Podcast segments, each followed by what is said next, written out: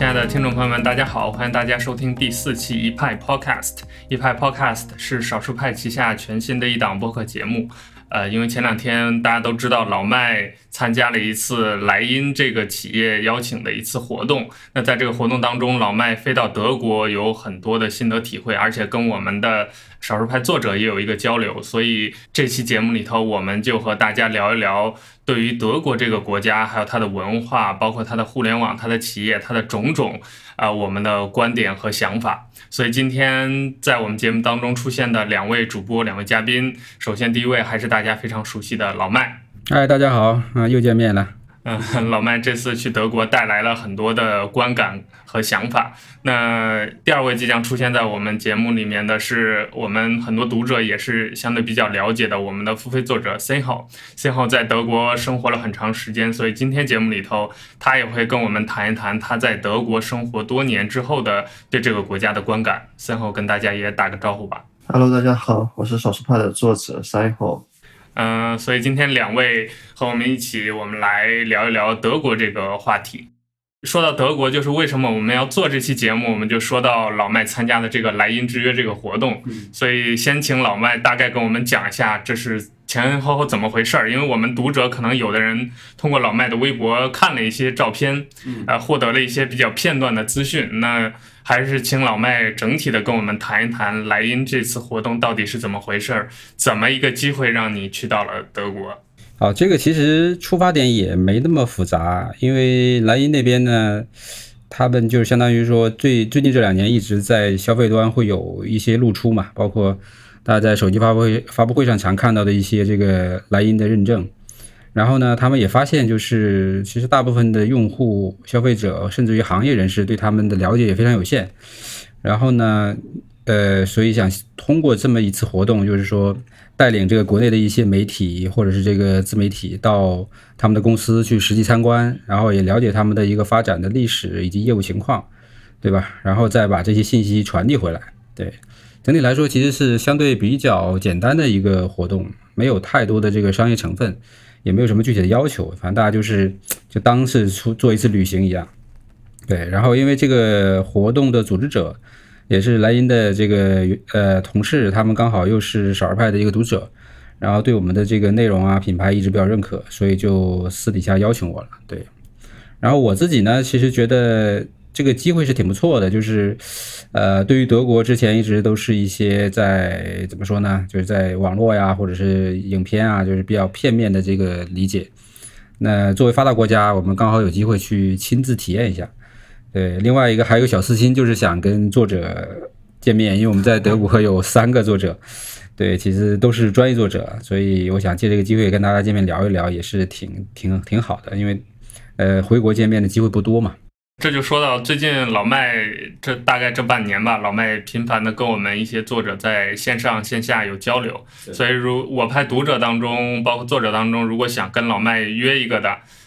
可以跟老麦讲讲，加他的微信，然后提前约行程，老麦都是愿意跟大家见面去聊一聊的，因为很多观点要当面的去碰撞才能有一些火花。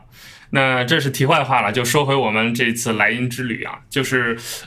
可能我们很多读者包括我们的听众会经常，特别是科技圈吧比较熟悉的话，会经常见手机发布会，刚才老麦也讲了，有什么莱茵的品质认证啊、莱茵的屏幕的认证啊、什么防蓝光护眼之类的，这2年是非常火的一个概念。那可能大家就比较好奇，就是莱茵这个企业到底在干嘛，就是或者说凭什么这个认证是要莱茵来做的。我觉得老麦可以大概的跟大家讲一讲，就是莱茵这个企业大概是一个他在做什么，然后他日常的整体的这个状态是什么，他涉及的比如服务的范围是什么。因为我之前的理解也以为它就是一个普通的检测机构，对吧？然后像国内也有很多嘛，什么泰尔实验室啊这些，也比较多。然后，但是这次去的话，确实还是有很多比较深刻的认识吧。我觉得主要可能2点，第一个就是这个公司的背景属性。我昨天写了一篇这个相当于比较总结性的文章，也讲到了，就是首先它其实不是一个纯商业机构。对，不是一个纯的商业公司。然后呢，它的这个股东其实是属于行业协会的。对，行业协会呢又属于这个政府监管的。所以其实它本质上来说呢，它其实类似于一个半公半私的这样一个组织，对。然后可能会有一些对它的一些这个经营上的一些约定，对吧？比如说你的这个对于检测结果的一些负责性啊，还有可能对于行业的一些这个偏向公益性的这些工作，对。那我觉得这个其实是原来没有想到的，就去了之后才知道的。另外就是它的这个经营时间，对，我原来也以为它最多可能做个几十年这样的一个公司，但是去了之后才知道它其实已经马上快到150年这样的一个周年节点了，对，就1872年就已经成立了。所以我觉得这两个点其实是之前并不是特别了解的，对。那至于其他的，包括它的一些检测的专业性啊，它以及业务覆盖范围啊，这些方面也确实还是有一些这个完全不了解的东西，对。我觉得整体来说其实这个感触还是挺深的，就是你不亲自去看啊，不亲自去了解去听，确实是真的会非常片面。包括到现在可能在网络上很多声音大家都觉得啊，这个很简单嘛，对吧？贴一个标志，然后这个给一笔钱，对吧？然后就相当于有了这么一个简单的背书。但其实这个东西背后还是有很多的这个企业本身的价值，包括它的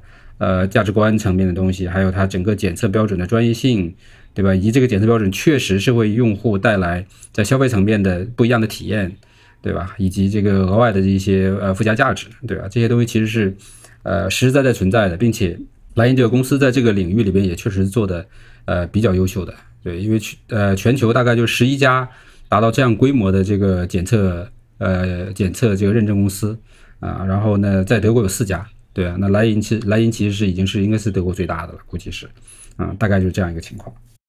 所以关于莱茵这个企业，包括它的一些质检的服务，它的企业的品牌和文化，我们今天这个节目后面还会有专门的一个板块去聊它。所以我们先回到德国这个大的话题吧，就是因为两位都去过德国，一个是在德国生活，一个是在德国有短暂的一个停留。那我想先听听 Sinho，你在德国待了这么久，能不能回忆起就是当初你第一次去德国，或者早期刚到那个地方的时候，你对这个国家整体的一个观感和印象是怎么样的？我其实是2013年，就是差不多也是10月份左右去德国那边留学，然后到了之后，可能前一个月给我挺大的一个感触，就是说，那德国作为一个发达国家嘛，它还是有一些怎么说可取之处的，就最主要就是说它的基础设施，然后包括公共交通啊，那个社区的规划，还有一些道路，还有各个方方面面吧，他们的一些基础设施做得非常的完善。那比如其实我最先到的是一个还蛮小的一个城市，大概20多万人，在德国其实不算小，但是比起科隆啊或者柏林还是很小的城市。那他们的公交车的那个时刻表，我不知道这个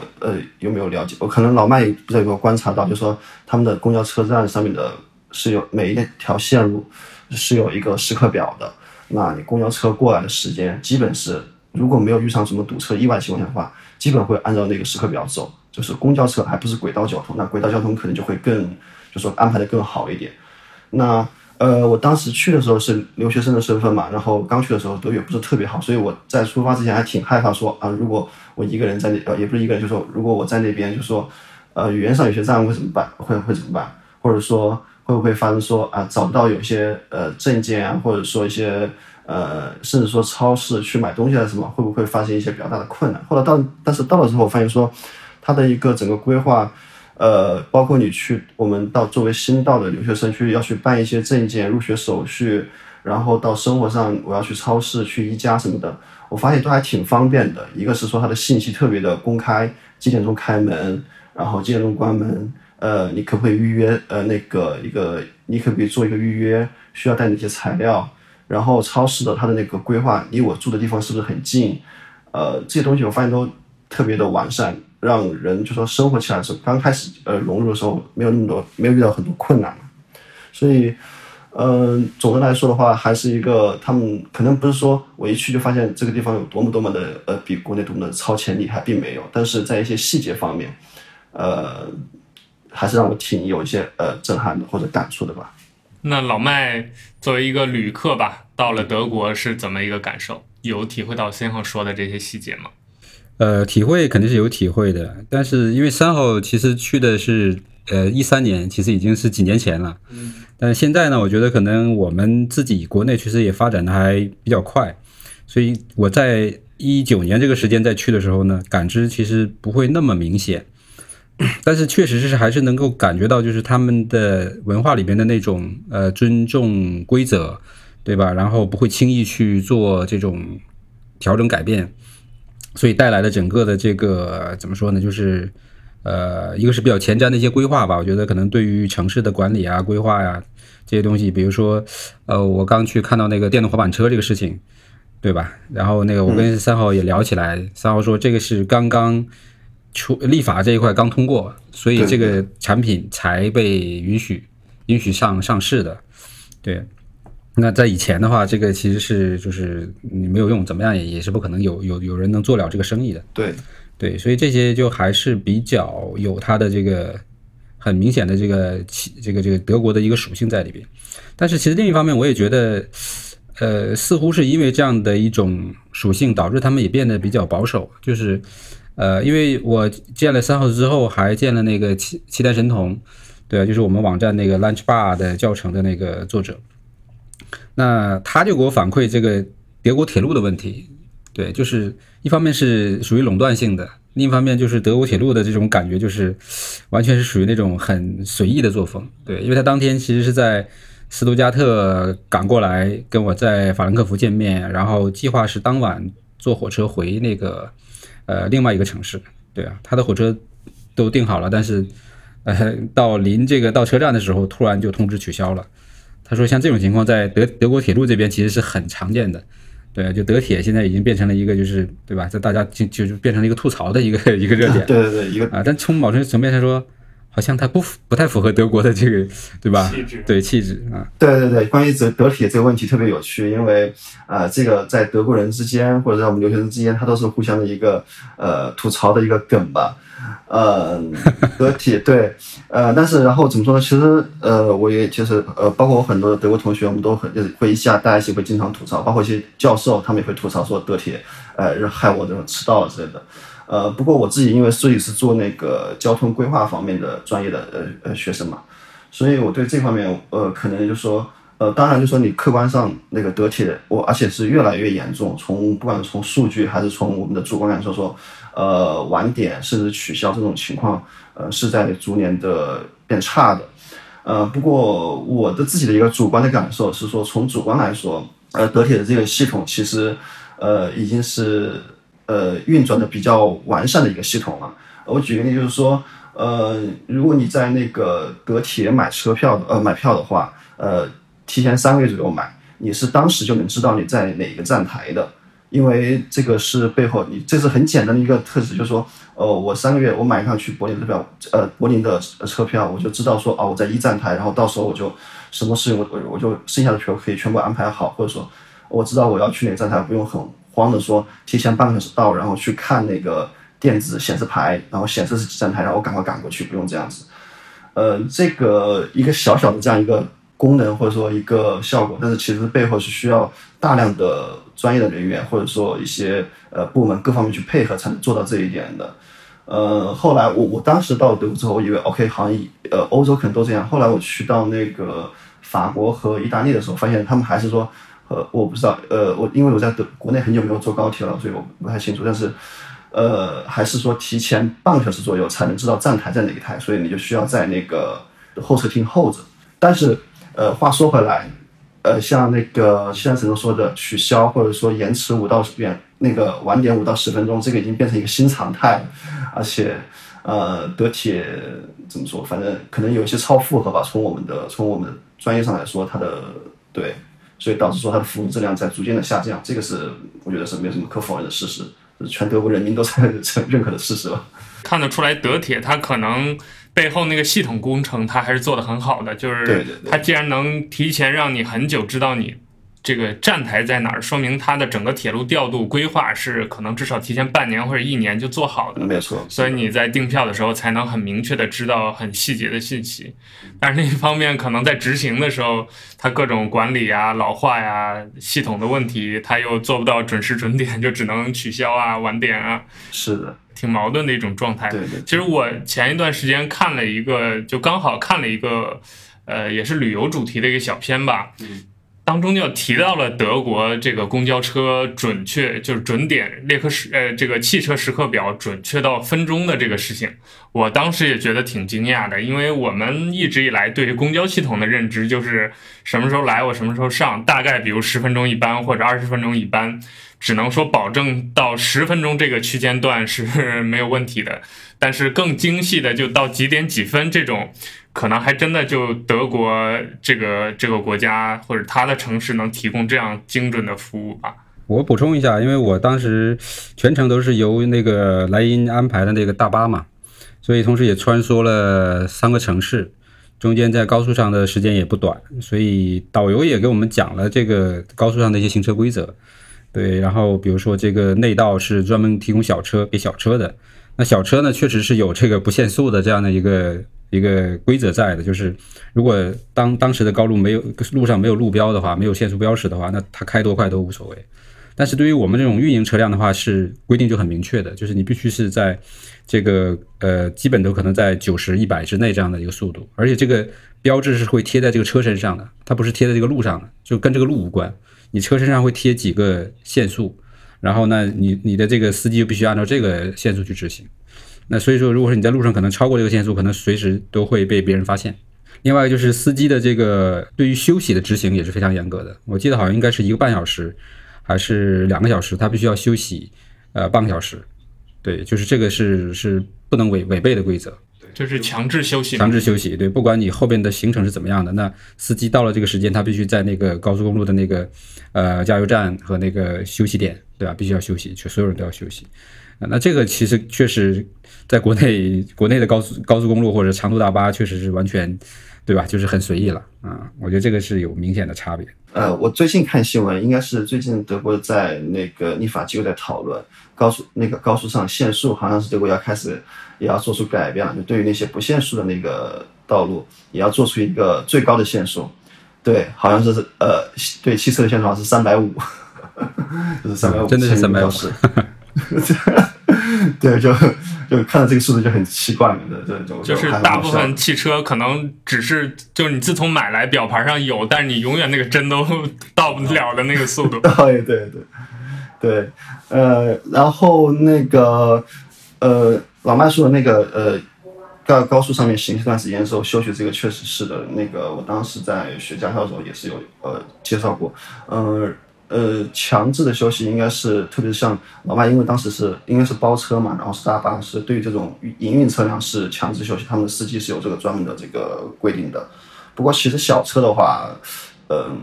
对，大家还是会比较赶路为上这样子。这里我们就谈到德国的这个遵守规则的这个问题啊，这个话题。其实我们后面也可以再聊到它的企业啊、它的文化的时候，我们再深入的聊一聊。那我们还是回到衣食住行的这个话题吧。接下来我们再聊一聊德国的日常生活，就是大家都经历了从中国到德国的这样一个地理位置、空间位置的转变嘛。那很多衣食住行方面的文化呀、习惯呀都有变化，所以可能我们很多听众也很关注，就是异乡欧洲德国这样的国家，他们在这些细节方面和我们国内有什么差别？两位可以跟我们简单的分享一下吧。我想先听老麦，就是你作为一个中国人，短暂的在德国这几天，在这方面有没有感觉到一些差异？首先从住的酒店来说，我觉得就真的没有讲奢华这个概念，就全部都是实用主义。对，它的整个的房间设计啊、床啊、洗手间啊，都是就是能怎么合理利用空间，都是合理利用，就不会存在说国内会弄一些比较多余的这个事情那种感觉，对吧？然后或者是做一些无用的装修。对，因为也住过几个类型的酒店，对，但整体的感受就是很明显是这样的。对，然后也不会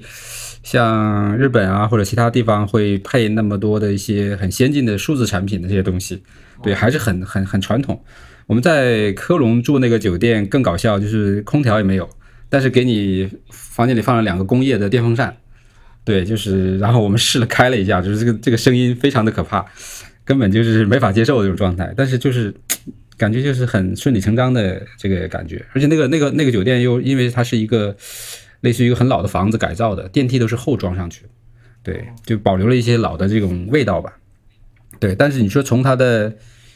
先进性、便利性、奢华感上，确实就感知会有点落差啊。对，甚至可能还不如去清迈的那些小地方那些酒店的感受。对，对。然后吃的那个，我觉得就真的非常单调了啊，非常单调。因为去了几个城市，然后每一天。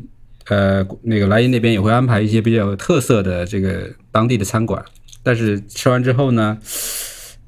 不说失望吧，反正就是觉得都不好吃。对，基本就是那几样，香肠、肘子，然后一些什么炖肉，对吧？或者是煎三文鱼啊，基本上可能不超过这四样，我感觉。对，然后反而是在莱茵食堂吃的那一顿，我觉得还比较可口一点。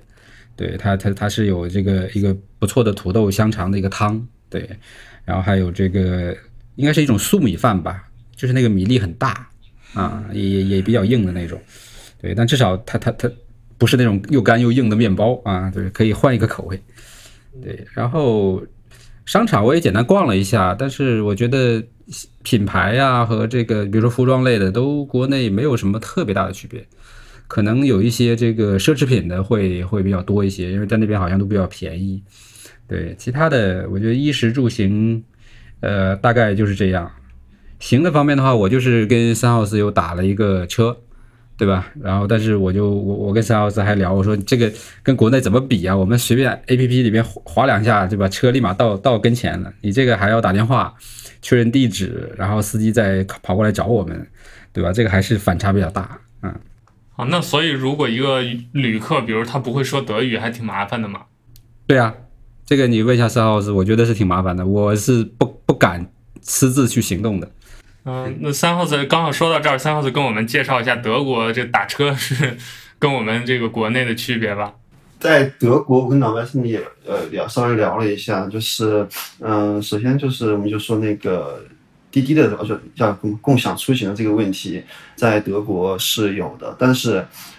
可能我不知道是因为法国的原因还是因为市场化的原因。就是它仅限在我只在一个大城市，比如慕尼黑啊、柏林啊、科隆我都没有试过，因为我住科隆，在这些城市他们是有的。然后他们的价格呢会稍微比出租车应该会贵一点点，我的感受是。那我后来我也和老麦在聊，为什么会说出现这样一个现象，对吧？明明这么好的一个东西，为什么德国人不用这个不合理？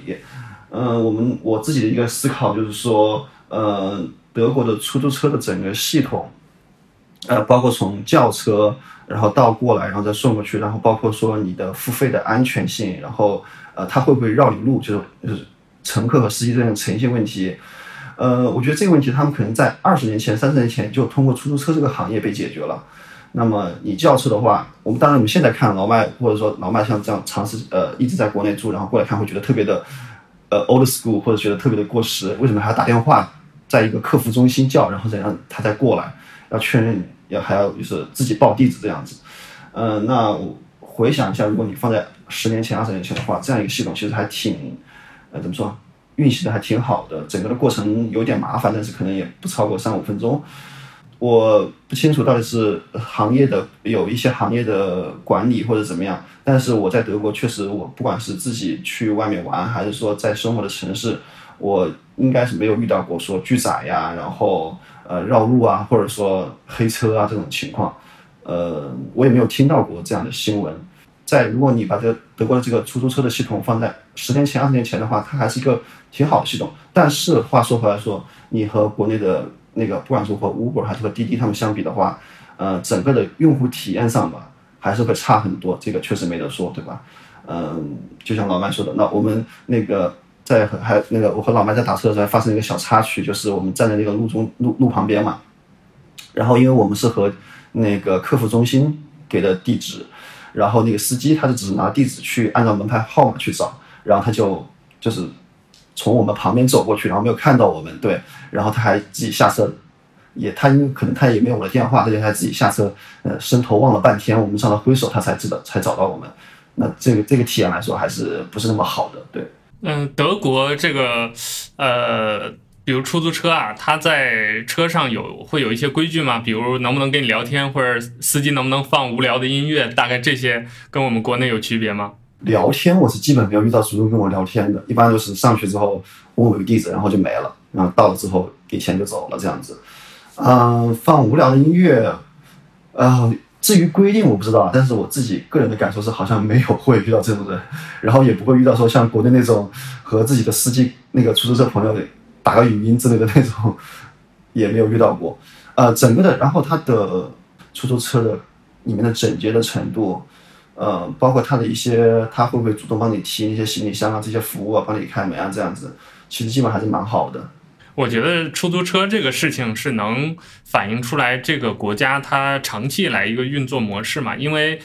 互联网打车跟传统的出租车行业冲突，这其实是我们相当于老生常谈的一个话题了。就是自从 Uber 这个东西诞生以来，就在西方的很多国家都有这种，比如工会这个起义抵制，然后大家集体投票，让 Uber 退出市场，大概就类似这种。其实背后的原因就是像 Sinho 刚才跟我们介绍的，它已经整个形成了一套完整的链条，一套系统，所以可能不管是司机也好，还是整个这个公交系统也好，都很难接受一个新的这种互联网的产品或者形态对它的这种冲击。或者可能人们也不太适应吧，就是说我在长期的几十年的通过电话打车之后，还有一个新的玩法进来，然后改变我的游戏规则，可能对他们老的这套系统来说是一个巨大的挑战和威胁。因为我确实是吐槽它的这个前端的体验，就是我不能比较自助的去定位，去找我要的位置，然后我那像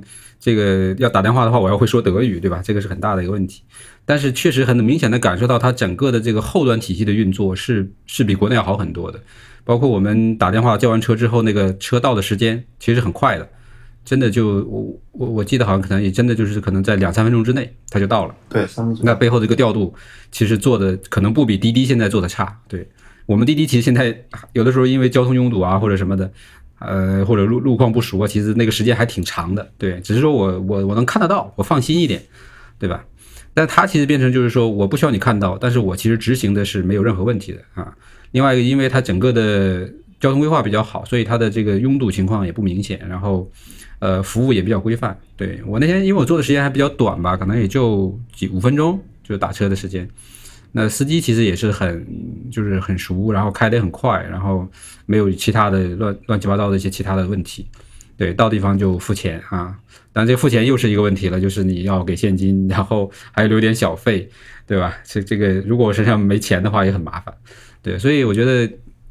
总结下来就是确实是我们可能很容易吐槽它前端的一些这个用户体验层面的东西，但是我们也要知道人家整个后端的系统那一套可能确实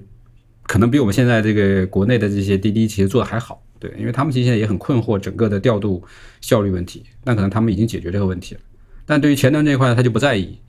啊。包括像可能为什么 Uber 这些在那边起不来，就是他也不会像我们这样随便打破规则去做补贴这件事情，对吧？所以那肯定用户的这种习惯啊感知啊都不容易去改变。对，但是我觉得就是我们在尤其像我这种只去了几天的人，对吧，在吐槽他的这个前端的一些体验跟不上的情况下，其实是应该了解它背后的运作的这个东西。这个东西其实是一个更有长期价值的一个东西啊，也是值得我们学习的。刚才那个尼克说到说，原来的行业，比如出租行业，它可能对 Uber 这种有抵制。那因为我还是就说我自己是那个交通规划方向专业的嘛，它这个不仅是说有一个利益上的冲突，那么比如说你城市的管理者。对这个东西也是有一个抵触的，为什么呢？因为比如说，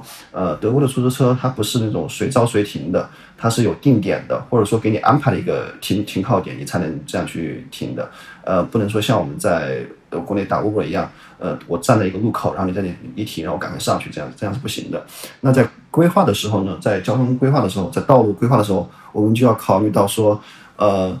出租车的停靠需求，然后会规划一片专门的区域，那这片区域可能是占了我的停车位的需求的，所以说他规划者他要平衡各方面的需求，出租车的停靠需求，停车位的停靠需求。那么 Uber 或者说共享出行这个东西出现的时候，那你当你可能短时间内大量的那个爆发出来，然后路上出现了很多 Uber， 那么它的停车问题就可能会干扰到原来的市政的规划，它不能，因为它不能去占那个出租车的停靠点，它只能占了一些普通的停车位的停靠点，那么就可能会对，就怎么说，从某种程度来说，它是有点损害了普通市民的这样一个本来的一个权益吧。然后德国在很多方面它是一个规划先行，然后再法规配套，然后道路那种就是说硬件设施配上之后，然后再会把这个行业就是全部开放出来。那么 Uber 它这方面很有可能就是很明显，就是它在硬件比如道路的那个车上的车流量和停车位上它是没有配套的，所以就这个也可能是一个说在特别是在德国，我记得德国也是最近一两年那个才会出现了说有 Uber， 我自己才知道，已经有 Uber 了。早些年13年、14年来的时候，我应该是没有的，所以他才逐渐最近几年才开始逐渐说有。就是他不是不接受，但是他是更在意这个东西会产生的后续的连锁反应的一些问题。对，所以他一般可能是先观望，然后去研究，然后再确立规则，然后才会去动。对，他是这么一个逻辑，能感觉得到的。OK， 那我们聊了一大圈关于这个出行的话题，我想还回到我们刚才衣食住行的这个话题的原点啊，我想听听 Sinho 你在德国这么多年来你是怎么适应它的，就是包括现在你在吃东西啊，你在住宿啊，你的生活状态和习惯是更接近德国，还是说更接近于中国，或者有自己的一套逻辑呢？其实说到吃方面，就我到目前还没有适应就是我目前来说我因为我自己在外面租房子住，然后就是主要中午当然中午在学校的话就是食堂就解决一下，然后晚上或者是周末的话还是说自己做，以吃中餐为主。就像老麦说的，德国的食物它的菜品我自己是觉得是比较单调，然后也没有那么的家常，所以我自己还是会自己在家里做。住的方面的话，其实因为我目前是在那个，虽然我是学生，但是德国的大学它虽然提供宿舍，但是那个宿舍比较它需要等排位置，它需要排队，因为申请的人非常多嘛。宿舍的话一边会比外面会便宜，同等面积的话可能会便宜到1/3左右，这个不精确，但是大概是这样一个感受。然后我就没有在外面再去申请学校的宿舍排队，然后就在外面住。然后在住方面，其实是我感受差别挺大的，因为我搬过好几次家，然后我有一次住的最长的时间住了3年，在一个德国人的家里，然后他是有一个一室一厅一厨独立一厨卫这样一套房子出租给我，当然我是跟他住在同一栋那种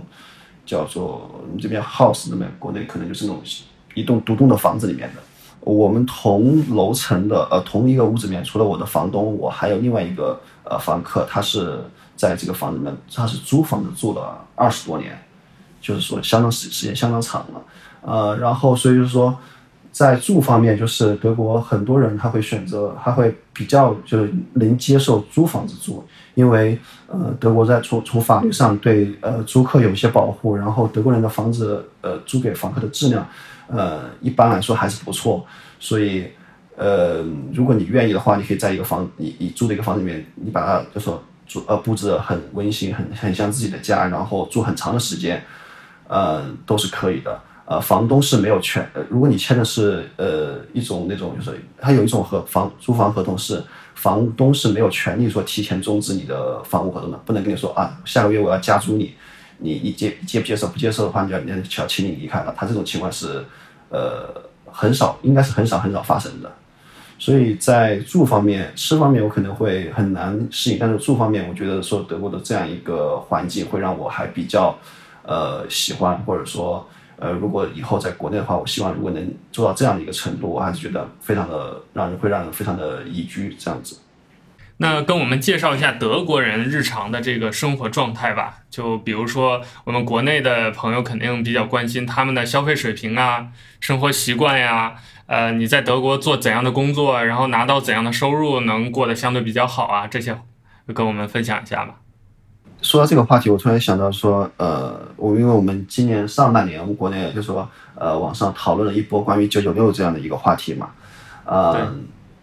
对，然后这个从我当时我在德国这边，然后我去看国内网上这些讨论的时候，就会觉得说，还是有在这个对待工作生活平衡这方面，还是一个挺大的差异。那德国是40小时工作制嘛，然后根据你的合同可能会有稍微的起伏，但是一般不会超过45个小时正常的一个合同，就一个星期，然后双休这是肯定保证的。然后他们可能比如说也是从8点钟9点钟开始上班，到下午4点5点可能就下班，这样子。然后他们下了班之后可能会去，比如说如果是有孩子的可能要去接孩子或者怎么样，如果或者是年轻一点或者说孩子大一点的可能就是去运动去健身，或到了周末的时候，就是要和朋友出去一起约着出去做户外活动啊，或者说是一些社交啊或者怎么样，在家里聚会啊这样子。他们从我接触到的工作和人群来说，应该是很少说需要你常规化的常态化的说996这样去工作的，特别是周末只休息一天这样子。我觉得这个在德国这边的工作者看来基本是不可以想象的嘛。那所以我在德国人的生活状态，我觉得他们可能是更多的工作与生活保持一个平衡，然后工作的话是全心的投入，他们工作的时候会很少出现说一般不会出现说玩电脑啊耗时间啊，当然个别的可能会有这个，我不是说所有人都这样，但是就是说整个的风气会，我从我自己的感受来说会好一些。然后可能中间会有一个茶歇，偶尔大家会中午吃饭的时候大家可能会一起散步什么的。然后但是到了下班之后，就会和工作保持一个距离，很少会说老板当你下班晚上8、9点钟的时候一个电话打给你说，哎，你必须把这个给我今天晚上赶出来，明天早上交给我。我可能因为我自己的工作是在学校，是在一个研究所里面，可能从来没有遇到这样的情况，可能其他行业我不知道，可能多多少会有，但是整个的风气不会说是996随时待机这样子。到了生活，在下班之后你的生活，自己的生活兴趣业余爱好，是占很大的一块的。我印象很深，就是我的一个算是我之前的一个老板吧，上司，他是每天8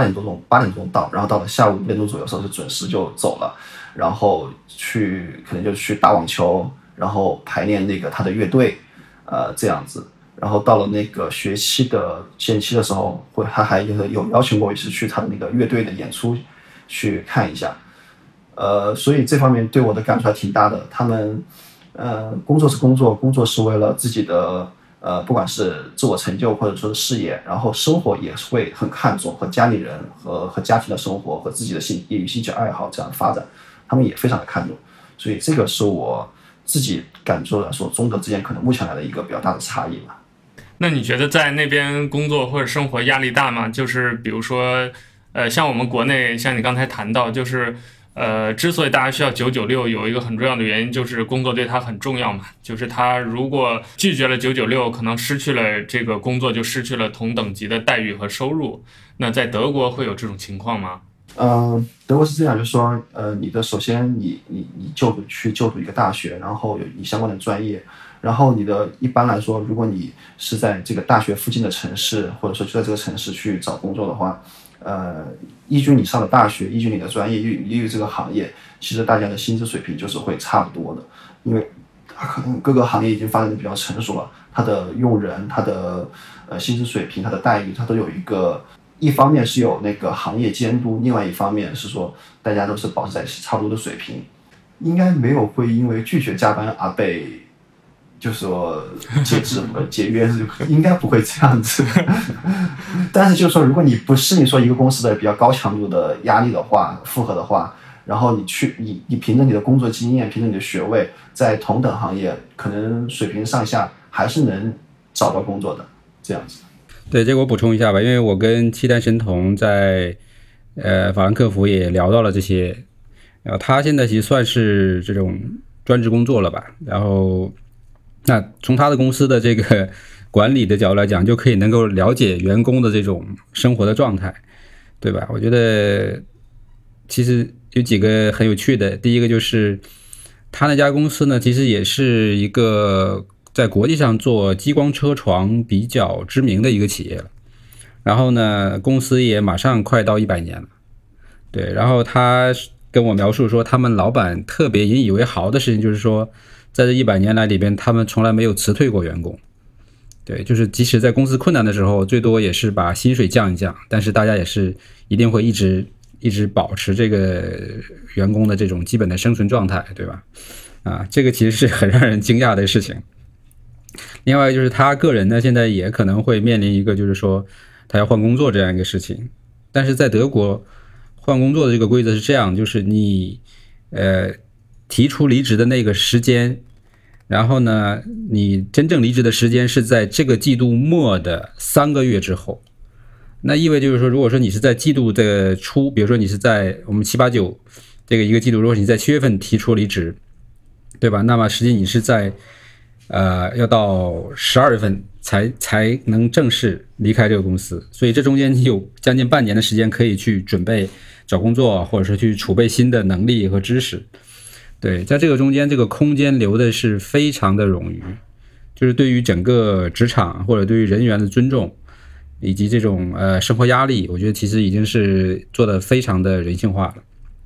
对，但这里边呢也有一个前提条件，就是因为我自己也是做老板，也是创业的，对吧？我去看了这些东西之后呢，我也很有感触，对吧？因为毕竟我们在国内其实不大可能说下班之后就什么都不管了，尤其创业公司状态，像我们今天要提早来录播客，因为担心会跟其他的同事有冲突，那我们基本上可能8点钟就要到公司了。那像这种情况其实是没法避免的，对。但我觉得这个也还是说跟2个国家整个的这个发展阶段是不同的，因为德国整个的工业化也比较早，然后它的这个各种体系吧，我觉得都已经很完善，然后收入啊，对吧，社会保障啊，对吧，以及它整个的这个企业的风格，就是说我会在某一个领域里边持续去做到一个头部的地位，然后一直保持我的这个竞争力。对，我觉得这个东西其实是我们还有很大差距的，就是有的时候不管是996也好，还是说这种工作跟生活不分的这种情况，有的时候是一个阶段性的问题，对，不完全说是这个就是我们一定要那样学习，或者一定要做到那个状态，这个我觉得是有点难度的。那当然未来其实我觉得包括我们小二派自己现在也希望说能够让大家保持这样的一种比较平衡的状态，就是对吧，高效工作，品质生活，工作的时候好好的做，认真，对吧，效率高，产出高，然后尽量把工作做完之后，对吧，剩下的时间用来去做自己喜欢的事情，对吧，或者是去做一些这个陪伴家人的事情。对，我觉得这一点我们确实跟德国的这个一些理念是非常的契合的。好，那刚才2位跟我们聊了一下这个日常的从工作到生活的一个平衡。那其实我还比较关心一个问题啊，就是我们国内现在互联网的这种服务已经发展的非常成熟了，就比如说典型的就是淘宝这种网购，还有非常成熟的物流体系，就是你今天买明天就可以拿到东西啊，包括在线支付也非常成熟了，就是现在可能在中国3、4线城市都已经几乎用不到现金了，就是你甚至小到买菜买个几块钱的东西都可以用微信啊用支付宝来完成支付。那德国现在这方面的状态是怎么样的？德国在这方面状态可以是说非常糟糕，因为就说原始状态，对，我们就是说从那个免现金支付开始说起，这个首先国内的这一套，包括微信支付和支付宝支付，在德国是基本没有头内，就是没有头内的服务，有那个 PayPal， 就是可以理解为线上支付这样一个东西，然后它一部分代替了支付宝的功能，但是它没有完全没有涉及到线下支付这样一个问题，直到说应该是从去年开始，包括 Apple Pay， 包括德国一些超市他们自己推出自己的那个免现金支付的一些方式，在德国才开始一些，在德国的某一些超市啊、商场啊，才开始说你可以用 Apple Pay 去免现金支付这样子。但是即使是这样，状态还是像老麦说的一样，非常的原始。因为你如果你去到一个比如说小的一个小卖部或者是一个小的一个店里面的话，你依然是要用那个信用卡、现金这样的方式来付款的。那你觉得就是德国人对于现金的这种依赖是原因出在哪里呢？说起来可能很和那个我自己想了一下，就是说它可能和出租车，我们刚才聊的出租车行业是类似的，就是说它的信用卡、储蓄卡，包括就是说这样一套支付系统，在20-30年前已经就是说可能一定程度上解决了这个支付的问题，以至于说到了现在的时候，微信支付这种通过扫二维码的这种微信支付、支付宝支付的方式，对它的体验的提升并没有那么的大，就是因为你已经可以到处用那个卡来支付了嘛。还有一个原因，我觉得说可能德国人，当然我自己感觉我们的国家人也是这样，就是说他们对这个金融安全是非常在乎的。因为我当时去到德国的时候，我第一个有点小意外，有一个小意外之前说，在他们比如说在超市里面付款的时候，会用那个刷卡的时候，你需要按密码嘛，然后德国人都会把那个用一只手把自己的那个键盘那个数字键盘给盖住，就不要让后面的人看到说自己按了哪个自己的密码是怎么按出来的。对，这个是因为我之前在国内的时候没有观察到这样的一个现象，所以那个时候我还挺意外。所以说我自己的一个心理的一个分析，可能说一方面它的用户上面的提升，相较于信用卡和普通的储蓄卡来说没有那么高，微信支付那种免密支付。另外一个就是说他们对金融安全的重视，需要一个非常大的企业推动这个事情，在德国他们可能才会慢慢的接受，很难说一个比如说支付宝过去或者微信过去，他们就能很接受这个公司，说他们就能信任这个公司，然后就采取这个方式。我觉得从支付便利性上来说，刷卡毕竟你还是要带着卡嘛，这是一个比较实际的问题，对吧？像我过去之后也会比较郁闷，就是我带的卡有很多卡可能我都不记得设了什么限额之类的，还有一些是不是这种 Visa 的还是银联的还是万事达的，我也搞不太清楚，因为在国内这2年已经都是以支付宝和微信为主，所以这其实就是一个还是有个便利性的问题。另外一个还有很明显的就是你在德国要上厕所，德国的厕所是收费的，对，而且是设置的是一个7欧元啊 0.7 欧元这样的一个很怪的一个数字，对，所以你要找硬币去那个投币，因为它是有一个机器你要投进去，然后它会还会返一个小票给你，那个票是可以抵5毛钱，如果你在那个地方购物的话，对，所以那你想想，你如果你没有现金的话，你连上厕所的问题都解决不了，就很尴尬，对，所以确实是在便利性是有很大的影响。然后我作为游客的话，大概去了当地的几个地方是有支付宝的，应该就是那种比较大的这种游客购物的点，对，在科隆有一个，在那个纽伦堡也有一个，对，那碰到这种带有支付宝的，我就会很开心，因为第一个就是很方便简单了，然后另外一个支付宝也给到一些比较特别的汇率，因为像我们这种叫什么铂金会员呢，它都会有一个很低的汇率，你立刻看到这个多少钱。如果是刷卡的话，我都不知道我当时到底花多少钱，因为你还要一个汇率转化的一个过程嘛，你要回去之后账单上才出来，就很慢。但当时你会看到，在这一层面上确实还是我们国内的这个体验要好太多了。但是呢，提到安全这个事情也实实在在的，就是像现在刷脸支付，尤其在深圳已经很普及。我们楼道里有一个刷脸支付的饮料柜，基本上的流程就是刷个脸，然后开柜子，然后去里面把饮料拿走，然后就后台整个全部自动结算了，你就走了。但是确实是这个安全性到底怎么样，对吧？这个数据在中间的传输的过程中有没有可能被截住啊，或者入侵啊，这些问题，以及包括现在对于脸的识别的这个维度问题，对吧？之前不是也有传出说支付宝的刷脸也是可以被一些照片啊或者模型骗到的。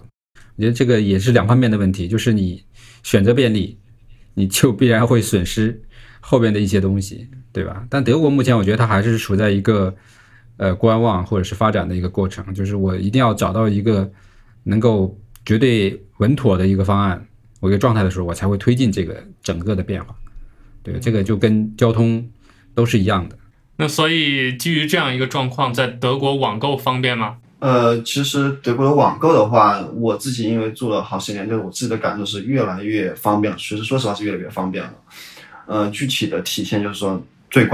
我们最关键就是那个配送速度的问题。在我刚来的时候，那配送的速度真是让我非常的崩溃，就是可能是如果你不是用那种加急的服务的话，当然加急要加钱嘛。如果不是加急的服务嘛，在亚马逊上面可能是最快是3天。这个当时在2013年的时候，我就决定觉得这个太落后了嘛。不过很有趣是，这次我回国之前的前一天，我在晚上下了一单，然后第2天早上收到了，就是说他们也是在包括亚马逊也是在，还有这个德国的自己的快递系统也是在逐渐的进化。然后从那种商品的便利性的那种丰富度来说，这个是完全比不上那个国内的。在德国最大的电商，我没有数据，但是应该还是亚马逊德国啊，当然还有eBay啊这样的。但是亚马逊德国上面的那个，它就像天猫一样吧，它只能说类比天猫，但是当然也比不上天猫。它只是有些各大厂商的一些产品，然后包括各式各样的产品。但是像淘宝上面说，你有一些非常的有趣的一些小的服务，或者说是商品，或者说有没有像我们少数派这样在淘宝上面用比较创意的小那种有意思的店，这个是基本是没有的。你只能说在亚马逊上买到那些你在实体店也能买的东西，那实体店买不到的东西可能亚马逊上也没有这样子。从酒店出来的时候，导游都会一再叮嘱，就是你们一定要带好你的随身物品。然后呢，就会开一个玩笑，就是说德国是没有闪送服务的，就是说如果说你东西丢了，你想说找一个闪送服务快速的送到你的下一个地点，这个是不存在的。所以这个整个处理流程会很麻烦，可能要有验证的过程，还要再发快递或者怎么样。对，所以肯定在这方面是不如我们国内的这种创新性，或者说这种敢干的这样的一个状态肯定是没有的。哎，那说到创新啊，德国人对于这种科技产品他们的态度是怎么样？就是应该说这是当前吧，整个世界最前沿最潮流的东西了。他们对这个，比如像我们国内比较关注的新手机啊、新的数码玩意儿啊这些东西，他们有这种消费的欲望吗？我们就说从我们最熟悉的那个手机说起的话，比如说 iPhone， 当你像最新的 iPhone 11 Pro 它出来之后嘛，那你还是能说，在苹果店还是能看到它的销量会非常的好，人非常多，特别是一到周六，然后天气又比较好的时候，我就是可能比较熟悉的那个杜塞尔多夫和科隆的那种几个苹果店都是会人满为患的那种场景，就看起来还非常的接受度非常高，但其实落入到平常的大家生活中的时候，我发现说他们的那个科技产品的更新的换代是会慢一些的。就是说当然愿意尝鲜的这群人也有，愿意去买最新的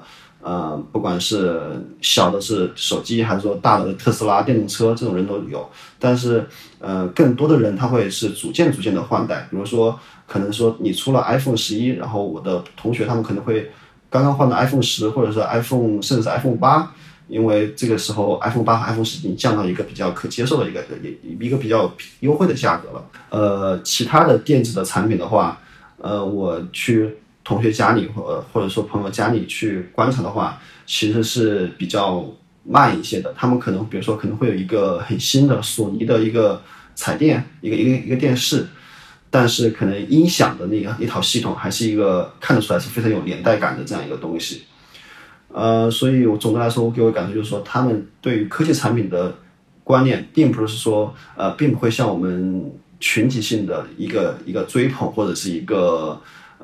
想更新换代，更多的是一个从实用的一个角度。 OK， 我现在我的电视需要换了，然后那我就去换一个，换的时候可能会换得非常好，可能会换到索尼很新的一个系列，一个很高端的系列，但是这个东西可能一放就可能放10年。那如果是我不需要，比如说我现在有一套音响系统了，那我可能不会去换成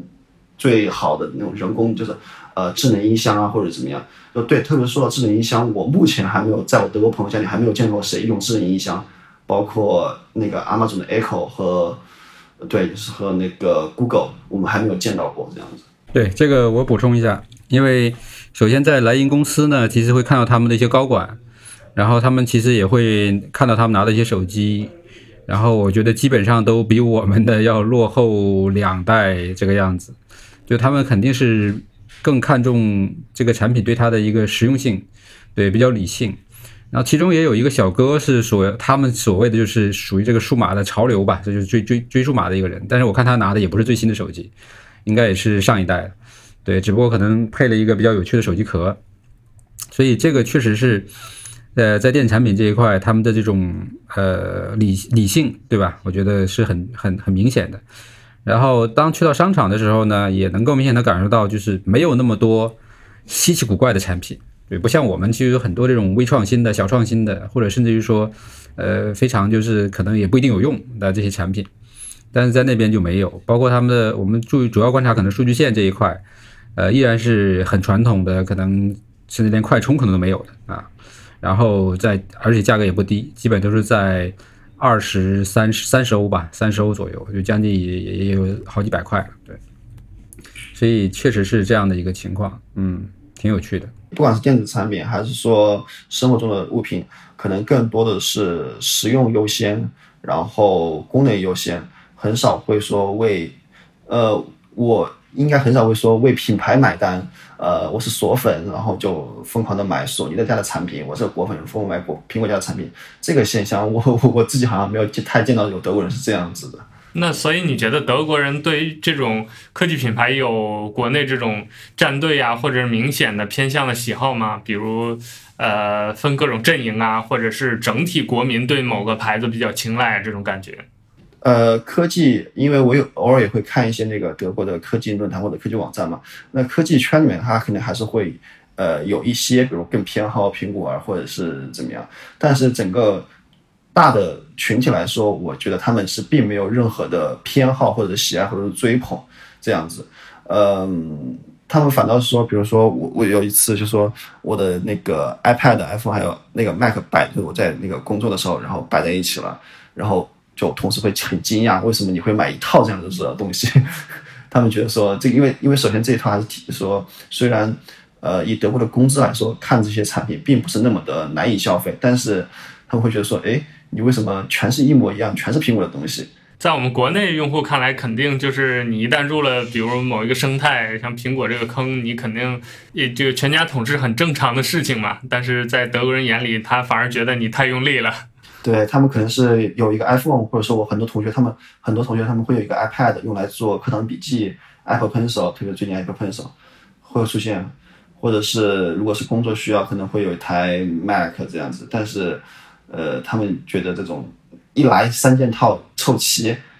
就有一点对。去到那边几个城市，就是电动车其实是占的比例非常低的，就是你在街上能看到电动车的几率非常低，包括做的最好的特斯拉其实也没有几辆，包括在高速上我就专门去看，可能大概可能半个小时或者是1个小时的车流里边也就有那么1-2辆，对，是真的很少。然后包括他们自己的本土的宝马 i3 也很少，对，我也就是在街上可以零星看到1-2辆，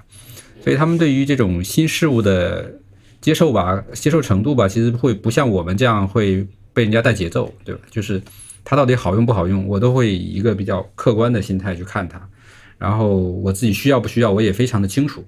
对，所以就基本不会存在这个跟风的情况。对，我觉得抵制呢好像似乎也不会存在，就大家会非常非常就是平常心的感觉啊，确实这个我觉得是挺好的，就不像我们国内，对吧？要不然就是被品牌方去造一些势头，然后形成一些可能根本不理性的购买啊，那要么呢就是一波群体会形成一个对立，对吧？或者说去对品牌产生这种碾压式的这种攻击，对吧？我觉得这种可能在德国应该是不存在的。哎，那我特别好奇一点啊，就是这个话题还跟我们少数派有点关系，就是德国的这种效率用户，或者说对于效率话题这个关注多吗？德国这个挺有趣的，就是我自己包括比如说在那个研究一些工具，不管是 OmniFocus 还是说 Keyboard Maestro， 还有包括那个 DEVONthink， 这个很多东西我当时在研究的时候都是在 YouTube 上看的，有一些德国人做的这样一些教程，视频教程，然后在研究的过程中就发现很多这样的。然后对于效率工具的研究更多的集中在于苹果用户的这样一个圈子里面，我自己的感受是，因为我每回去找他们的时候，他们就会发现他们 OK， 首先他们是苹果用户，然后他们其实是多年的苹果用户，然后他们是可能对某工具特别有的很深的用了很久，然后就会去钻研。那么可能对于一般的比如说我的同学或者怎么来说，他们可能会很少的关注到说效率这件事情。有一件最近让我很震惊的事情，就是我在最近新学期一个和小组作业的时候，然后我发现居然有人还不知道那个 Dropbox 是可以下载一个客户端的，他一直以为 Dropbox 你必须在网页上把它上传上去，然后再下载下来这样子。然后我跟他说我说这个啊，然后他们就说，他说啊，我一直是这样用的，我就以为是这样用的是这样子。就我觉得这个怎么来说是有点过于超出我的认知了，对。所以你觉得就是他们的那个玩精玩专的那批效率用户和普通用户之间的鸿沟还是挺深的，是吧？对对对，他们效率用户真的是可能只集中于某一个小圈子里面，然后普通用户真的就是把这个只当成一个工具，如果他能完成某个任务就 OK 了，我甚至都很不想去研究它有什么更好一点的功能。对，这个其实那个契丹神童的公司以及他现在做的事情也可能是一个有趣的案例，因为他现在做的呢就是他们公司的一个后台的服务系统。对，然后呢他原来其实是有一套已经就可用的系统了，但那系统因为是用很早的一些语言写的，所以就是使用起来会非常的就用户体验很差，对吧？比如说加载的时间长啊，然后这个流程复杂呀，包括什么这个界面的这种设计也很老土啊，对吧？然后那契丹神童过去之后呢，他其实相当于负责去做了一套新的啊，这套新的东西不管从界面、从体验、从速度都要比老的好很多。那但是这件事情对于他们来说，其实并不是那么特别重要。啊，尤其是当他们的公司现在处在一个属于这个不增长的状况下，那他们对于这件事情其实是就是可有可无啊。虽然说所有的这些用户啊，终端使用者其实都比较喜欢，也甚至于说就是提出来的一些新的需求，然后契丹神童这边也会很好的给他们满足，对吧？然后他们也会保持很开心的这种合作的这种状态。但是从领导的角度来讲，就是如果说公司这个事情再持续恶化下去的话，那对于这件事就可能会彻底停掉啊，就是可能会就结束掉了。对，所以我觉得他们可能会更在意完成这个事情以及这个事情对未来的一些影响，但并不在乎当下完成这个事情的时候我的体验和感受是怎么样。对，我可能就不像我们有很多用户会非常挑刺嘛，对吧？会非常在一些非常小的点上面会纠结，但我感觉他们确实不太在意这些事情啊，这个也挺有意思的。我们今天聊天其实多次提到，就是德国人或者德国这个民族，他们在一些处理问题时候的思维和看法跟我们国内还是差距比较大的，包括他们就是我们前面讲到的很多案例都谈到，就是他们在一些领域是愿意建立一个系统，然后长期持续的去跟踪它，去深耕它的。包括像刚才 Sinho 谈到，就是德国的效率用户也是这样的，就是这波人常年的在一个生态圈里头混，然后不断的去探索这个生态里面的一些玩法、技术啊、可能性。但是可能对于另外一部分人来说，这个跟他没关系，他就完全不介意这件事情。我觉得这儿就可以聊到我们今天话题一个重点，就是老麦这次去莱茵这个公司，包括也有一些交流、一些探讨，对于整个德国式的企业，包括德国人的这种所谓的工匠精神吧，这种深耕钻研，都有自己一套心得体会，所以想听老麦在这方面跟我们讲讲。对，其实接触德国企业也不是第一次了，我最早的时候应该是在我零几年，应该是2006、2007年的时候，我在做这个进出口业务的时候，当时其实有几个德国的客户，然后呢，他们是做什么呢？做很传统的一些工业产品啊，就是刷子然后扫大街的刷子，或者是清洗什么油桶啊，就反正他们家族会把这个刷子做得极其的透彻，就是各种类型或者各种场景下需要的刷子他都会去做，就不管你刷什么都有对应的刷子。没错，但是他只做刷子，然后他会在刷子上不断去进行升级或者改造，对吧？比如说扫街刷子可能原来是用哪一类的硬度的强度的，那他会根据这个实际的需求去不断的调整和改善啊，就不断去优化它的产品。对，这家企业我那个时候也去研究了一下，发现其实也做了将近100年，而且它是很家族式的，就是一代一代传下来的。当时我就其实蛮惊讶的，就是说，哎，做个刷子的这样的一个工厂也能做这么久，然后还能看到他们的工厂的照片嘛，就很典型，就是在一个像森林里面一样的有那么几栋厂房，对，就是环境是很舒服的一种状态。然后那像这次其实莱茵也是一样，对吧？他做到这么大的一个体量，然后也是有150年的时间。那虽然说不同行业，但是那种做事情的方法论其实是一致的。对，就是我找到一个领域，然后就不断的深耕，对吧？深耕去挖掘。然后包括跟契丹神童聊天的时候，了解到他们那个公司，对，因为这个其实是在去年就有了解。去年契丹回苏州的时候，我们在一起也聊了挺长时间的，对，也了解到他们也是这样的一种状态，就是他是从二战之后进入到这个相当于其实应该原来是军工行业的，对，然后转到激光车床这个事情上，然后一直就在这个里边去做，就他们确实是在思考事情，对，或者看待创业的这种状态跟我们还是有很大的差异，对，就是。我们可能会有很强的什么理想抱负，对吧？那对于他们来说，他们就是，哎，这就是一件事情啊，我把它做好就行。纽伦堡那边去参观的时候，导游也讲到了，就是说当地也是有很多这种手工作坊啊，对吧？手工艺人啊，对，也是可以传承100年的，对吧？做玩具啊，做糖果啊，就各行各业，对，他们都是这样的一种文化。我们中国其实做什么事情会非常的急。对，不管是创业也好，或者说自己有了一个理想，有了一个事情，都希望说在短时间内迅速的去做大爆发，对。但是我觉得这个过程其实会导致你事情这个本质产生了一些变化，对吧？就是做着就不知道做哪里去了，然后回头发现其实那个底层的东西已经消失了啊，然后这个公司能不能再延续下去啊？你的核心竞争力还在不在？壁垒还在不在？其实都可能都没有了，对。但德国人其实是在一件事上循序渐进的去做，对。莱茵这家公司也是一样的，他从最早是做锅炉检测，对，当时是锅炉这个产品，蒸汽锅炉这个产品在德国开始已经普遍在使用，但是安全性很差，对，可能就是大家各自执行不同的标准，就经常会有爆炸的问题，所以才由行业协会。组织了一波这个相对专业的一些工程师啊，按照他们自己那天最后总结就是说，也是当年的一波 KOL 的一个概念，对吧？那由他们来负责做这个产品的检查和认证，那至少是帮助这个行业规范起来了，对。然后后来他们又从这个领域去扩展，对吧？做汽车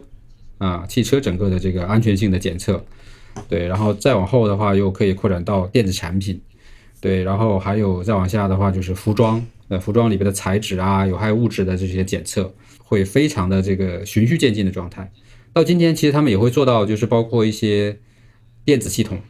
对，包括一些什么客户管理系统的这种安全性的这种检测，就是会不会被渗透啊，数据会不会丢失啊，他们也有这个能力了。你说做一件事情跟这个所谓的时代趋势是不是有关系？这肯定是有关系的。但是我们可能会经常强调，就是啊，你要顺势而为，对吧？过了这个事之后，你什么事情都做不成了。但我觉得在德国不是这样的一个概念，它其实是在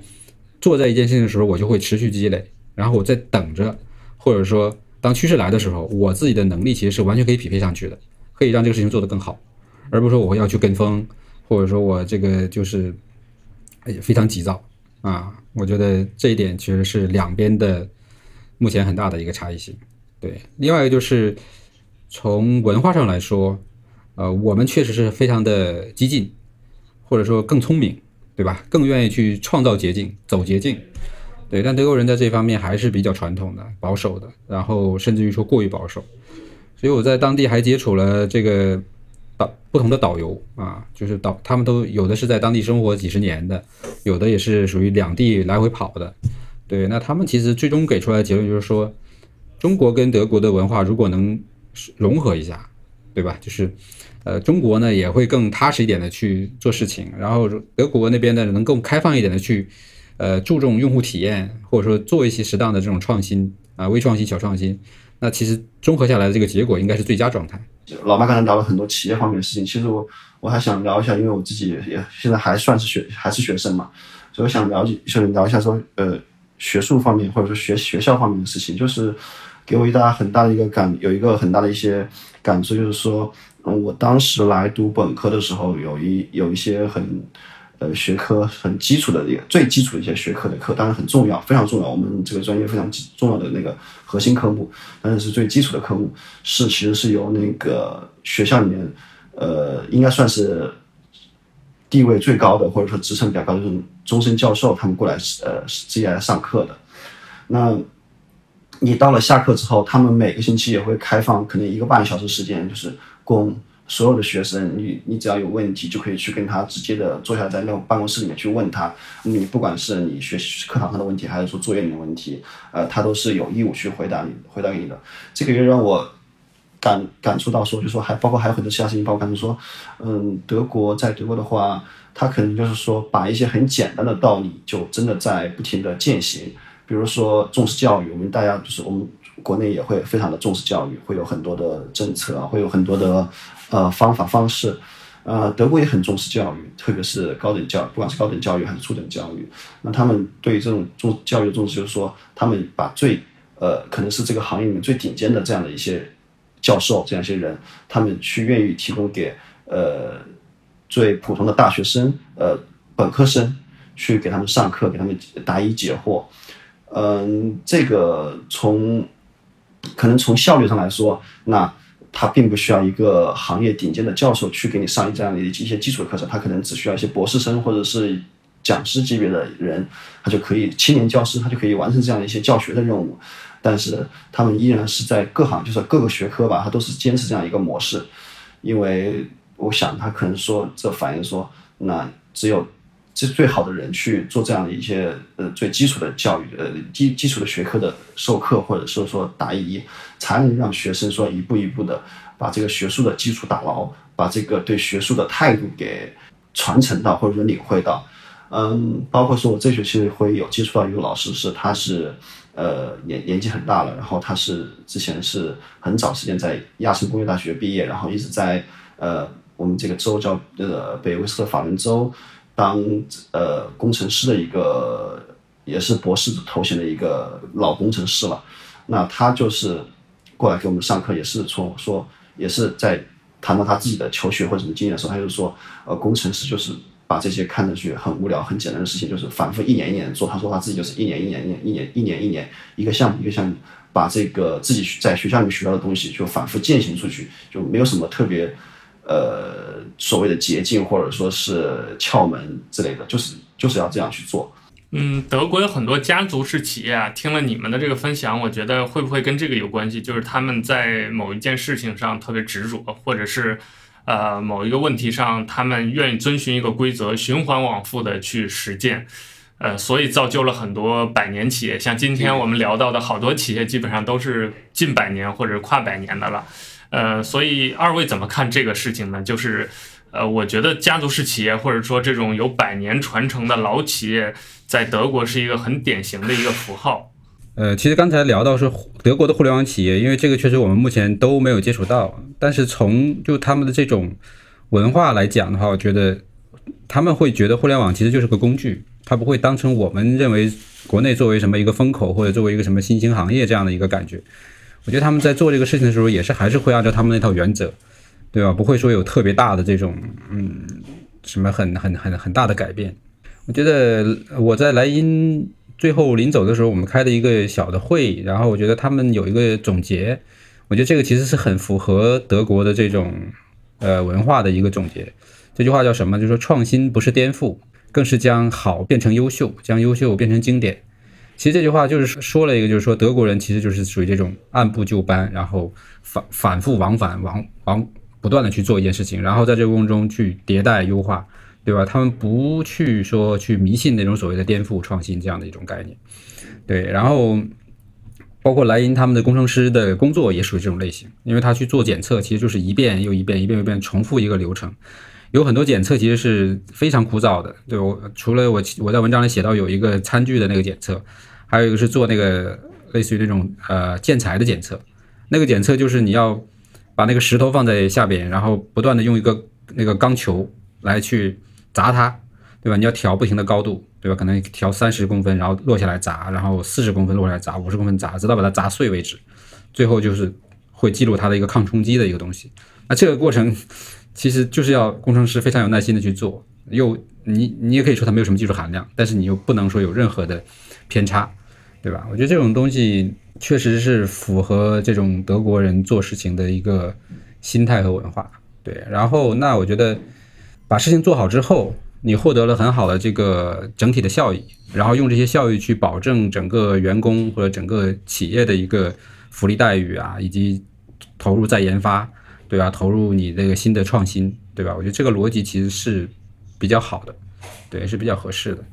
而且老麦这个文章里也提到嘛，这个莱茵公司是一个非盈利机构，这个词其实这几年也在国内挺火的，就是大家也有很多讨论，但很多人可能弄不清楚，都误以为字面上的意思吧，就非盈利就是不赚钱的公司，但其实完全不是那么回事儿。对，这个我没有具体去研究这个，比如说两边的非盈利是不是有实际的区别啊？但这个确实在以往认知里边，我也是有这个认知偏差的，因为说到其实说这个检测或者评测这个事儿，之前我自己也做过一个计划，就是想是说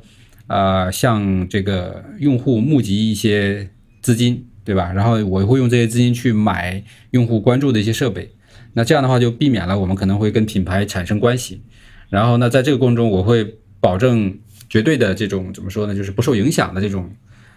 所谓评测或者这种体验，那其实这当时来说也算是一个非盈利机构，对吧？但是那这个东西如果钱多出来的钱怎么办呢？对吧？你能花吗？或者你能用它去解决你这个员工的投入啊，或者你的这个其他的成本吗？那就没有想那么多了，对吧？但其实对于莱茵这个非盈利的话，它其实是这样的一个概念，就是说它其实是一个商业组织，这是一个基础啊。这个也像我们之前会聊到，就是说。公司就是要赚钱的嘛，对吧？这个不赚钱的就不叫公司，那就是公益组织，对吧？那是另外一回事儿。那他们其实本身是个商业组织，但在这个组织的前提之下会有很多限制，对吧？第一个，比如说它的这个背景，就是它的股东结构一定是非常非常严格的，就是必须还是由行业协会来控股控制这个公司。其他的，即使说你有投什么资源或者钱进来，那你是控制不了的。而这个结构估计是。会是有一个很严格的规定锁死的。那另外一个的话就是，对于它的盈利部分，你是不能拿这个钱去投资什么这种跟业务无关的这种增值的东西。比如说我投资房地产、投资股票，对吧？它可能带来收益会比它这个业务本身大很多，但是它是不能做这样的事情的。对，它必须要把所有的营收用来规划去做它的实验室扩展啊，做它的这个技术储备啊，对吧？人力的这种扩展啊，对吧？是必须要跟业务相关的。对，那它其实是这么一个非盈利的一个概念，而不是说是我就是一个公益组织。有一些事情政府是没有这个专业度去做的，但是你完全把它扔给商业公司呢，就会有很多风险、不可控的问题。对，所以呢，这样的一种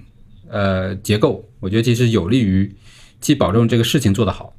对吧？然后呢，又能够让这个公司很好的去生存下去，对吧？活下去，对吧？然后政府也放心，对，这样的一个。比较三角形的这样的一个结构，对，我觉得这个是一个很新的认知。说这个话题，我就想到一个我之前有一次经历嘛，是，在一次展会的时候，然后我去做一个兼职的一个翻译的工作，然后接触到一家是在，也是一家没有100年，但是行业是40多年的一家做儿童安全座椅的一家公司，然后它的老一辈的叫做。掌门人或者说他的那个父亲一代的这个已经逐渐在退休，然后把公司的运营交给自己的子一代。然后当时我去的时候遇到一个很有趣的现象，就是说他的他子一代的那个负责人，他们组织了一次，就是说请了一个 Instagram 上的一个网红妈妈，因为他们做儿童安全座椅的嘛，请了一个网红妈妈，然后过来在他们的展台，然后找了当地的电视台，这样做一个包括做一个宣传吧。那个网红妈妈也会把这个视频发到她自己的账号上面，就相当于就是这个就是我们国内很熟悉的网红经济嘛，对吧？通过一个网红带动流量，然后再带动销量。然后当时，他们在做的时候，我有和那个老一辈的那个公司的就说他的父亲，就我们在聊天，然后他的父亲就是非常的用一种怀疑、质疑或者说是不屑的一个语气或者说眼神吧，就是给我的感受啊，就是说明说这种模式是不可行的、不可持续的，是对我们是没有什么太大意义的。然后当时，是在电视台或者是好像是电视台的设备或者怎么样出现了一些小的故障，然后他还就是有一点点就是幸灾乐祸，当然虽然是自己的公司，但是还是有点幸灾乐祸说，你看我就说不行吧，就是说这个当然，我作为一个旁观者，我只能说，老一辈的他们的想法是说我有一个很可靠的、很经过很多人实践的一个商业模式，我是做儿童安全座椅的，那我就去找到渠道，然后把它做好产品，把产品升级，然后把它卖出去，然后打败市面上的其他产品，然后这样直接靠硬件就能获得收入。那么新一代的他们的想法可能会就是说更新鲜一些，有更多的一些尝试，可能会引入一些更多的模式，不管是从宣发还是从渠道上面，有网红经济或者怎么样。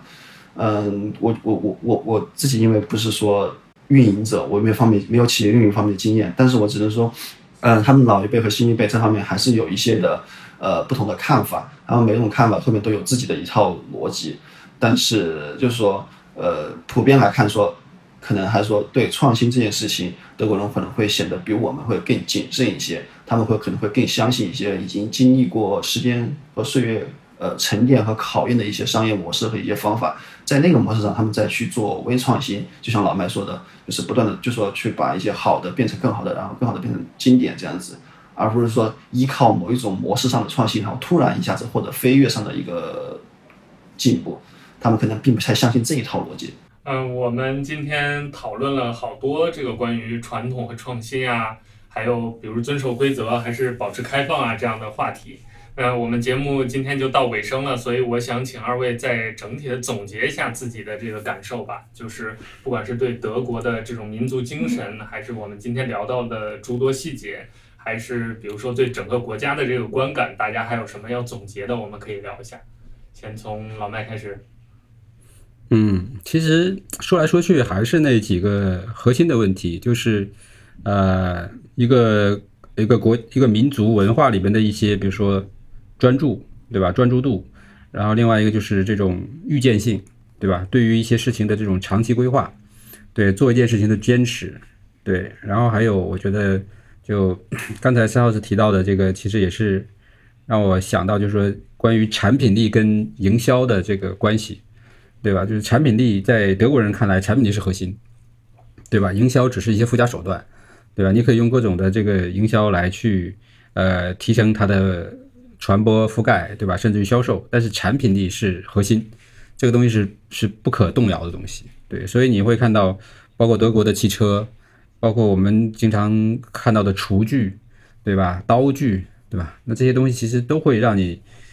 只要你用了，你就会有完全不一样的感受。对，我觉得这个东西其实是完全正确的一个东西啊，但确实可能在发展的过程中，对于速度的一个控制，或者说对于新事物的一个接受，对吧？那有可能说德国人会存在一定的滞后，对，或者说甚至于有一点这种叫保守啊，或者有点愚钝的感觉，对。那这中间到底好还是不好呢？我觉得比较难去评估，但是我觉得就是如果能结合一下，对啊，那确实是一个比较好的一个事情，对吧？比如说我们有可能未来我们在德国也可能做一个德文版的少数派，对吧？那我们可能会给他们提供一些很新鲜的信息，对吧？更好的一些有趣的一些内容。其实今天我们聊了很多一些话题，包括那个网购，包括出租车啊、共享出行这样的一些，其实也是很符合我自己一贯以来的一个感受，就像老麦说的一样，就是因为我们国家和德国的它的发展阶段，或者说一些客观条件还是有差异。我们不可能把德国的一些东西，不管是就说各个方方面面吧，不可能照搬到国内，那一定是行不通的。但是国内的德国的这些机制的背后的一些宗旨啊，或者说原理性的一些东西，我觉得我们还是有去可以学习的一些方面吧。那对于我个人来说的话，其实这几年最大的感受就是说，它给我一个很就是某种程度上说，它塑造了我的一些对不管是工作还是生活的一些看法。那么可能对于工作来说，就是说其实工作就是把一些简单的道理、一些简单的事情就是反复的做，然后正确就大家都知道正确的事情去反复坚持的做，你的才会产出一些真实有效的一些成果，而不是要在工作中去或者说在那种事业上去追求一些非常虚无缥缈的一些东西。那么生活上可能说除了工作以外，你的生活你需要一些更多的一些维度的兴趣爱好的一些维度的拓展，让你自己的一方面它有利，它是满足自己的爱好，一方面它也会更就是优于自己的工作，会让你更在工作的时候会更全心投入。这大概就是我可能最近这几年的一些大的或者小的一些方面的一些感受吧。我们在那边其实也都聊到，就说其实少数派为什么能吸引很多海外的一些作者啊，对吧？那其实有一部分原因是我们的做事风格也有点德系啊，在国内叫佛系啊。对的。那其实我觉得德系会更准确一点。德系。对，那我觉得其实这个可能我也是因为之前接触到德国企业，对吧？其实当时我就是做刷子一家公司，我了解了人家的背景书，对我其实是有感触的。这种东西其实当时在潜移默化是植入到我的这个自己的一个心理，说将来如果我要做事情，可能也要像人家这样做。所以我觉得这个其实是有很大的一个文化的一个影响。对，所以那其实未来我们也希望少数派继续能够，对吧？一方面是践行德国人的一些很好的这些理念和传统，那同时在国内这样的一个更好的环境里边，可以做更多的这种融合创新，对于很多原则的这种坚持，对吧？包括很多一些基础工作的这个坚持，我觉得还是要学习人家啊。这个我觉得是这次我出去能够进一步去验证啊，看得到的，以及对我们未来会有更多帮助的这样的一个关键的点。那同时我们也希望少数派能营造出来这个氛围，对吧？就像Sinho在德国生活产生这样的一个整个人的个性的一个塑造一样，对吧？那么能够进来少数派，在少数派长期活跃或者说参与的这些用户，我们也希望他慢慢也能够产生这样的心态，那对于他自己未来的学习和工作都是有这种本质性的改变的，而不是说你只是说在少数派拿到了一个小的技巧、小的教程，或者知道了一个小的知识。我觉得这个其实对于我们的价值来说，其实是只是一个最基础的。那更多的我们是希望我们通过这种内容活动，然后这种大社群的模式，包括我们今天做播客这种形式，去改变大家的意识，然后变成一个参与者，对吧？也可以继续当你的旁观者，但是你是真正有改变，对吧？我觉得这个其实是就是从德国到少数派，再到我们的每篇内容、每个作者，它其实是有一个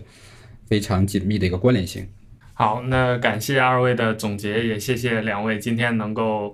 一大早来参加我们的节目，因为这两天刚好这个 Sinho 回国了，所以我们的时差不存在问题。那为了不影响我们同事，我们今天一大早就来办公室录节目， Sinho 跟我们远程连线，大家都非常辛苦。我自己也是第一次赶一个大早来录一个播客节目，这种体验还是挺有意思的，也希望 Sinho 将来有机会还继续参加我们的节目录制。最后也是感谢我们听众朋友们对我们的支持和关注。我们在上期节目当中也提到，我们的节目已经正式在苹果 Podcast 平台上线了。但是现在因为我们的节目是 host 在喜马拉雅这个平台的，所以很多同学反映就是 show note 那个部分会有各种排版的问题，所以我现在也在考虑是不是下一步我们找一个独立的托管，去更进一步的完善我们的节目。但总而言之，就是我们这个节目是在不断迭代的，而且现在还是在测试中，所以大家各种反馈啊、意见啊，我们都会认真的总结和倾听，也希望大家多多的评论、多多的支持、多多的转发。最后还是感谢大家收听我们这一期的一派 Podcast， 我们这期聊了德国的话题，感谢大家的收听，我们下期再见，拜拜。